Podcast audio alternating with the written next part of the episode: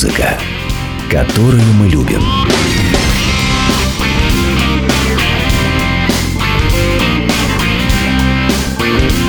Реплика Гуру Кена. Привет, это я, Гурукен, я музыкальный критик, и мы начинаем очередное Гурукен-шоу, посвященное новинкам музыки, каким-то актуальным событиям в современной музыке. Поговорим о том, об этом, о всяком, и я бы хотел сегодня еще затронуть такую немаловажную тему, от чего российские песни, эстрадные песни, современные эстрадные песни, от чего эти русские песни гораздо менее музыкальные чем, скажем, западные такие же современные эстрадные песни. Ну ладно, бог с ним, это мы чуть попозже. Начнем все-таки мы с новинок. На этой неделе, ну точнее 22 числа вышла долгожданная, не буду скрывать, для меня пластинка Макса Раби и Паласт Оркестра. Э, знаете, э, это такой парень из Германии, который поет э, таким утонченным голоском в нос под свинговый живой оркестр. И это очень смешно, это очень иронично и весело. Когда-то он попал и на телевидение на общемировое, и MTV его крутило, и наши, Муз ТВ, скажем, крутило, где он только не был. Какие-то несколько последних лет от него не было ничего слышно, и вдруг раз и получилась пластинка. Да не просто пластинка, а целый MTV Unplugged. Да, MTV пригласил самого Макса Раби для записи полноценного сольного концерта. Ну, на самом деле не сольного, тут очень много гостей, но, в принципе, это событие. Ну, во-первых, немецких артистов вообще редко приглашают в MTV Unplugged, а во-вторых, в таком жанре, жанре свинга, джаза, ну, я такого не припомню. Сейчас мы послушаем одну из песен этой пластинки, которая так называется MTV Unplugged. Но послушаем не с гостями про гостей чуть попозже, а послушаем сольную песню, ироничную, тонкую, потом объясню, в чем тут ирония. Песня называется «Ich bin dein Mann» – «Я твой муж». Макс Рабя и его Паласта оркестр. Ich bin ein Hirsch oder ein Hahn, dein Kamel oder ein Schwan, ein Orang-Utan oder ein Truthahn. Ich bin ein Wiesel oder Wal im Kanal bei Wuppertal. Nur ein Kranich wär ich am liebsten gar nicht. Du schaust mich an und fragst. Это была песня «Ich bin dein Mann». Очень смешная песня. Объясню немножечко смысл. Здесь поется про то, что я э, и рыба в океане. Если тебе нужен пеликан, я пеликан, я могу быть волком стаи, могу быть твоим пуделем, могу быть твоим бибером, могу быть медведем, динозавром, львом или чайкой. Все что угодно, но, пожалуйста, помни, что прежде всего я твой муж. Такая вот тонкая ирония. И вообще Макс Рабе — это удивительнейший артист, который живет в том жанре, которого просто нет. Понятно, что здесь, конечно, есть э, свинг такой 20-х, 30-х годов, но, опять же, свинг не американский свинг, а именно немецкий свинг. Тот свинг, который игрался, тот джаз, который игрался в 20-е 30-е годы в самой Германии. Это прямо слышно интонационно, это слышно по звуку его оркестра, паласт оркестра. Конечно же, здесь тот самый знаменитый немецкий кабаре, куда без него, и вот это знаменитое утонченное пение Макса Раби, такое немножечко в себя в нос. Чем хорош этот альбом, что здесь много гостей. Вообще-то мы их не очень хорошо знаем. Э, выбирал их, очевидно, сам Макс Раби. Тут очень много немцев, о которых мало что слышали. Герберт Грёнемайер, Сэмми Делюкс, Ларс Айдингер, Павел по-польски, это польский артист, Леа и Намика. А вот Одного артиста мы знаем очень-очень хорошо, потому что он зовется Мистер Лорди. Это та самая группа Лорди, которая, мы помним, по конкурсу Евровидения и на, кстати, запись концерта MTV Unplugged Лорди приперся именно вот в этой своей страшной декорационной одежке в обличье какого-то монстра. Э, дуэт с Лорди, эта песня прожигала, очень смешно, там очень смешная такая дуэтная ирония между утонченным Максом Раби и таким рычащим лорди. С по-польски там, естественно, полька. Но вообще, поскольку концерт записывался для общемирового MTV, то понятно, что Раби пытался создать там как можно больше вещей, которые известны всем во всем мире, а не только немецкие. Но есть и такая песня, которую знают абсолютно все, и она немецкая. Я имею в виду великая песня «Алабама Сонг». Второе название ее «Виски бар». Это песня Курта Вайля, великого Курта Вайля, на стихи не менее великого Бертольда Брехта. Э, песня вошла в оперу Курта Вайля «Расцвет и падение города Махагони», и это было в 1930 году. А широкая публика понятно, узнала ее от группы Doors. Эта песня так и называлась на альбоме, на первом альбоме Doors. Alabama Song в скобках «Whisky Bar». Та самая, где Рэй Манзарек играл на безладовой цитре. Но потом много кто ее пел. Там Дэвид Боуи очень любил Брехта и, конечно же, пел «Alabama Song». 80-е годы ее шедеврально, совершенно театрально, артистично перепела певица Далида, одна из моих любимых певиц. Каверы этой песни исполняли, ну, кто только не исполнял, Мэрилин Мэнсон, Нина Симон, Нина Хаген и так далее. Как делает это Макс Раби, послушайте, я просто не могу в подкаст ставить полные версии или даже много треков с альбома, меня тут же забанят. Американская ассоциация по защите музыки и так имеет уже ко мне множество претензий, хотя я вроде стараюсь не наглеть. Одним словом, альбом потрясающий. В ссылке к подкасту я обязательно кину ссылочку, где ее можно послушать. Перейдем еще к одной новиночке, а потом уже главной теме. Э, «Машина времени». Макаревич редко выпускает в последнее время песни, и каждая новая песня, даже не сольная Макаревича, потому что он еще и с джазом много чего делает, понятно, но вот именно песня «Машина времени» — это редчайшее событие, и вот новая песня «Просыпается ветер», вышла на этой неделе. Ну что же, это первая песня «Машин времени» в этом году. Вообще-то они пели на юбилейном шоу, которое было посвящено 50-летию. Но это было концертное исполнение, а вот теперь студийное качество. Давайте ее послушаем. «Просыпается ветер. Машина времени».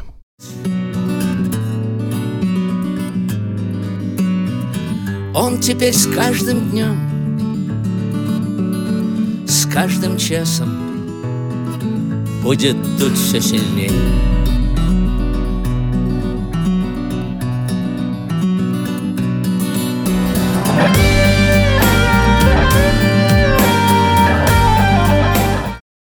Это была новая машина времени, песня «Просыпается ветер». Песня, конечно, ну, политизированная. Я процитирую кусочек. «Приближается ветер, и деревья полягут, как травы. Вам его не купить, он сметет всех подряд. Тех, что прав, и тех, что не прав, потому что природа не знает ни зла, ни добра. Приближается ветер, и уже ничего не поправить.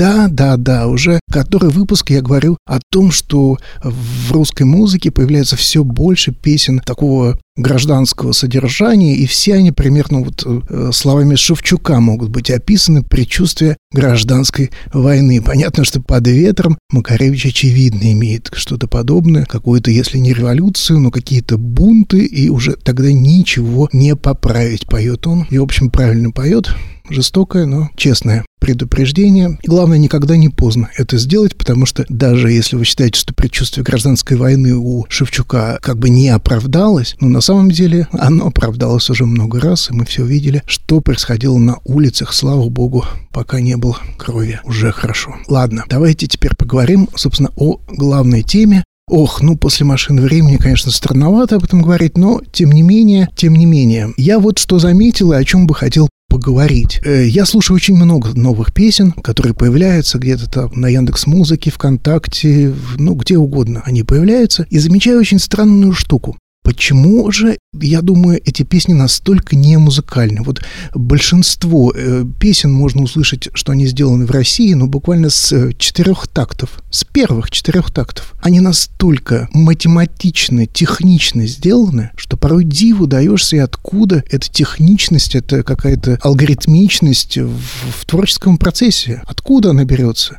Почему слушаешь западный какой-нибудь трек, и там тебе или какая-нибудь гитарка, что-то чудное совершенно, чудное что-то играет гитарка, или какой-нибудь банджо что-то брякает, да еще не просто брякает, а как-то очень так необычно брякает. Какая-то мелодия, ну, ну что угодно, ну какой-то креатив, который ты ждешь, когда хочешь послушать какую-то новую песню, это же естественно. У нас, как правило, нет. Вот песня начинается, и так она идет. И идет, и идет, ну, в лучшем случае там барабанчиков прибавится, какой-нибудь вокодер на припеве появится, ну, что такое несущественное. Но вот песня, как вот жизнь, история, драматургия, как симфонизм, в конце концов, внутренний, этого практически нет. Я не слышу. Вы, может быть, слышите, у рэперов там вообще просто полный адский трэш. Я выскажу свое предположение, почему так делается. Хотя бы потому, что вижу на YouTube, еще где-нибудь, очень много таких видеоуроков, где для молодых музыкантов, ну не только для молодых,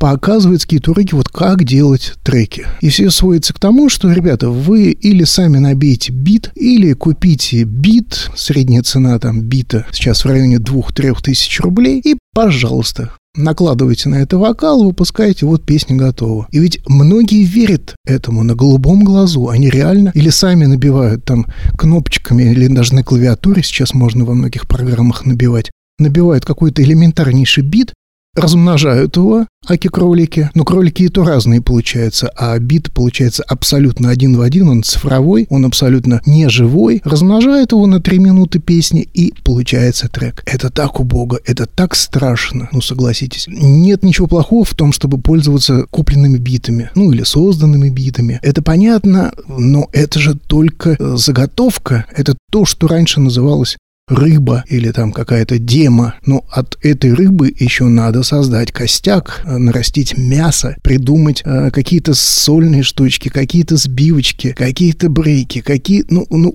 насытить вот этот, нарастить мясо и пустить кровь по кровеносным артериям, чтобы это была живая песня. Сейчас практически никто это не делает, включая топовых артистов, что особенно обидно, потому что они-то как раз имеют возможности, там, Дима Билан и Сергей Лазарев имеют полную финансовую возможность поработать с музыкантами. Но когда ты работаешь только с битмейкерами, то надо понимать, что это чистая математика, это люди, которые, ну, в лучшем случае могут что-то на клавишах сбацать.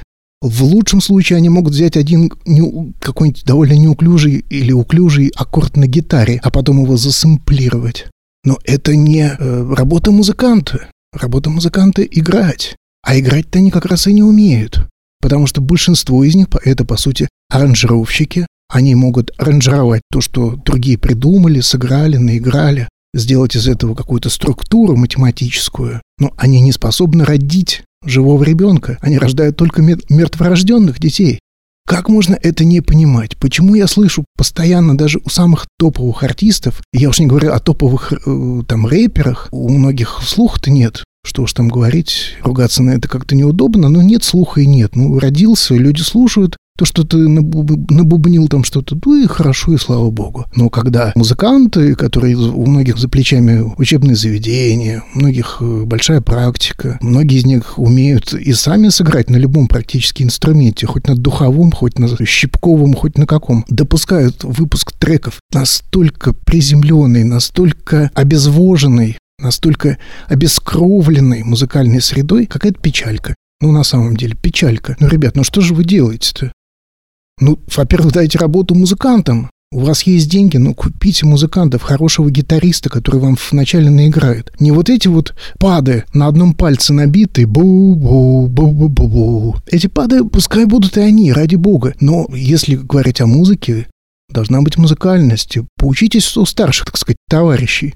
Вот у Бибера хотя бы того. Вы посмотрите, какие у Бибера вступления, какие сбивки, как он после припева вдруг начинает что-то такое играть, сам на гитаре, причем на концерте. Это же, ну, просто радуются глаза и уши особенно. Почему не учитесь-то у старших коллег, у заокеанских империалистов? Ну, что-то надо с этим делать. Ну, вот у меня гигантские претензии к этому, именно потому, что я множество новых песен слушаю, ну, я обязан их слушать, я музыкальный критик. Я слушаю этот поток, и он, мне кажется, жутко мутный и жутко неинтересный, как правило. Работая со звуком, ну, катастрофически ну, просто дико не хватает. И что с этим делать, непонятно. Потому что претензии, скажем, к молодым музыкантам, которые купили там за 2000 бит, тупо наложили на него свой, ну, назовем это голос, и закинули вперед в дистрибуцию. Давайте, крутите нас, слушайте нас ВКонтакте, слушайте нас на Spotify, на Яндекс Музыке и так далее.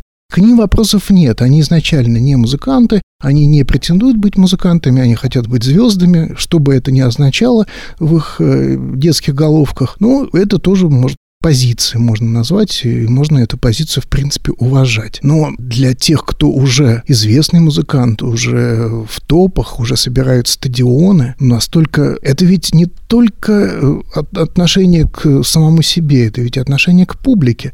Это означает, что ты публику не уважаешь, что ты кормишь ее какой-то жвачкой, какой-то тупой, прямолинейно сделанной там прямой бочкой, и считаешь, что так оно и должно быть. Ребята, ну, это не так не работает. Понятно, что э, радио зачастую требует какие-то особенные э, свои форматные требования там, по продолжительности, по какой-то упрощенности, про то, чтобы э, можно было ехать на машине и там не париться на тем того, что там какие-то сбивки. Это действительно отвлекает аудиторию. Радио, ну, сделайте радиоверсию. Они для этого и существуют. Что запрещает выпускать полноценные треки, а для радио делать, ну, обрезанные какие-то форматные радиоверсии.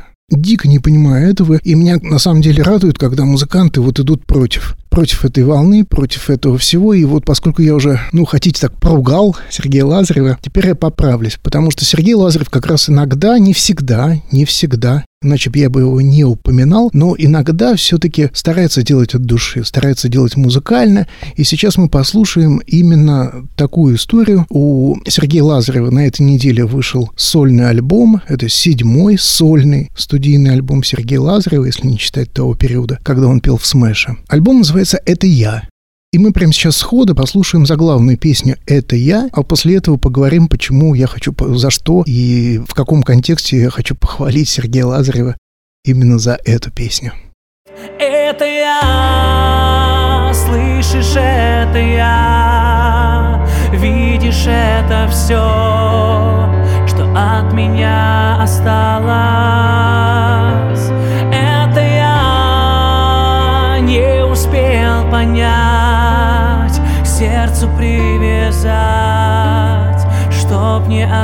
Отвязала. Это была песня «Это я». Это заглавная песня альбома «Это я». Это был Сергей Лазарев. И вот я хотел бы заметить, за что, собственно, хочется похвалить. Понятно, что это фортепианная баллада. Понятно, что Лазарев поет во многом от своего имени. Именно поэтому, кстати, он э, в своем инстаграме э, сказал, что эту песню для меня написали Рома Кенга и Антон Кох. И вот когда я услышал ее в первый раз, я не мог сдержать эмоций. Это было стопроцентное попадание мне в сердце. И вот тогда уже пришли идеи, как он назовет альбом, какая концепция, у обложки, почему он там стоит по пояс голый или по, по грудь голый. И весь такой вот «это я». А с точки зрения музыки, эта фортепианная баллада, она прям живая такая, знаете, вот э, хороший случай похвалить артиста, когда он не делает адскую компрессию, ну, на голос он, конечно, ее делает, на рояль немножечко более живой, мы там слышим усиление звука, ослабление звука, ну, как вот как пианисты играют, он ничего не скомпрессировано в доску, в кирпич в такой. И за это надо сказать спасибо Сергею Лазареву. Песня выглядит хорошо, я не уверен, что она будет хитом, но если она все-таки станет хитом, это будет очень здорово, потому что песня достойная, хорошая, качественная. Жалко, что она одна такая, ну, две там еще, еще одна есть на альбоме. Все остальное слушается как-то странно. Ну, кстати, мне там понравилась оркестровая версия хита так красиво. В общем, тоже активно звучит, но, опять же, стала бы песня так красиво, которая уже хит,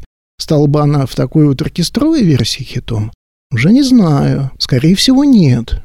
Но музыканту не, не поиграться с этим, не сделать такую вот красивую, изящную оркестровую версию, Сергей Лазарев еще раз доказывает, что вот он он-то как раз музыкант, он вынужден играть по правилам российского шоу-бизнеса, по правилам радиобизнеса, но вот делает вот эти, знаете, вот эти музыкальные шажки влево, вправо, так что вот понятно, вот а парень-то шарит, знаете, вот такая вот позитивная нотка во всем этом есть. Он не скукоживается до какой-то радиоформатности. Ну, вы знаете, ты, тысячи поп-певцов, которые вот стараются гнать вот как требует русское радио вот в этом формате прямо как танк гнать и все равно не догоняет. Ну, не, не получается. А Лазарев вот у него и так, и сяк, и вот получается, но немного, конечно. Ну, вот даже если две или три песни с этого альбома «Это я», это уже хорошо. И хорошо, что Sony Music Russia выпустила такой альбом, поддержала музыканта, разрешила ему вот такие вот творческие, ну, шалости по, так сказать, форматном смысле. А на самом деле жизнь.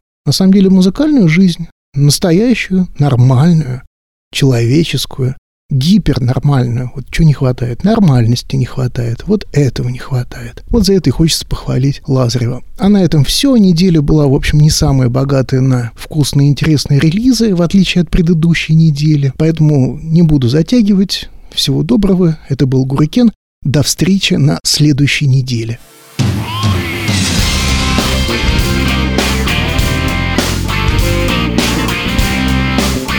Музыка, которую мы любим.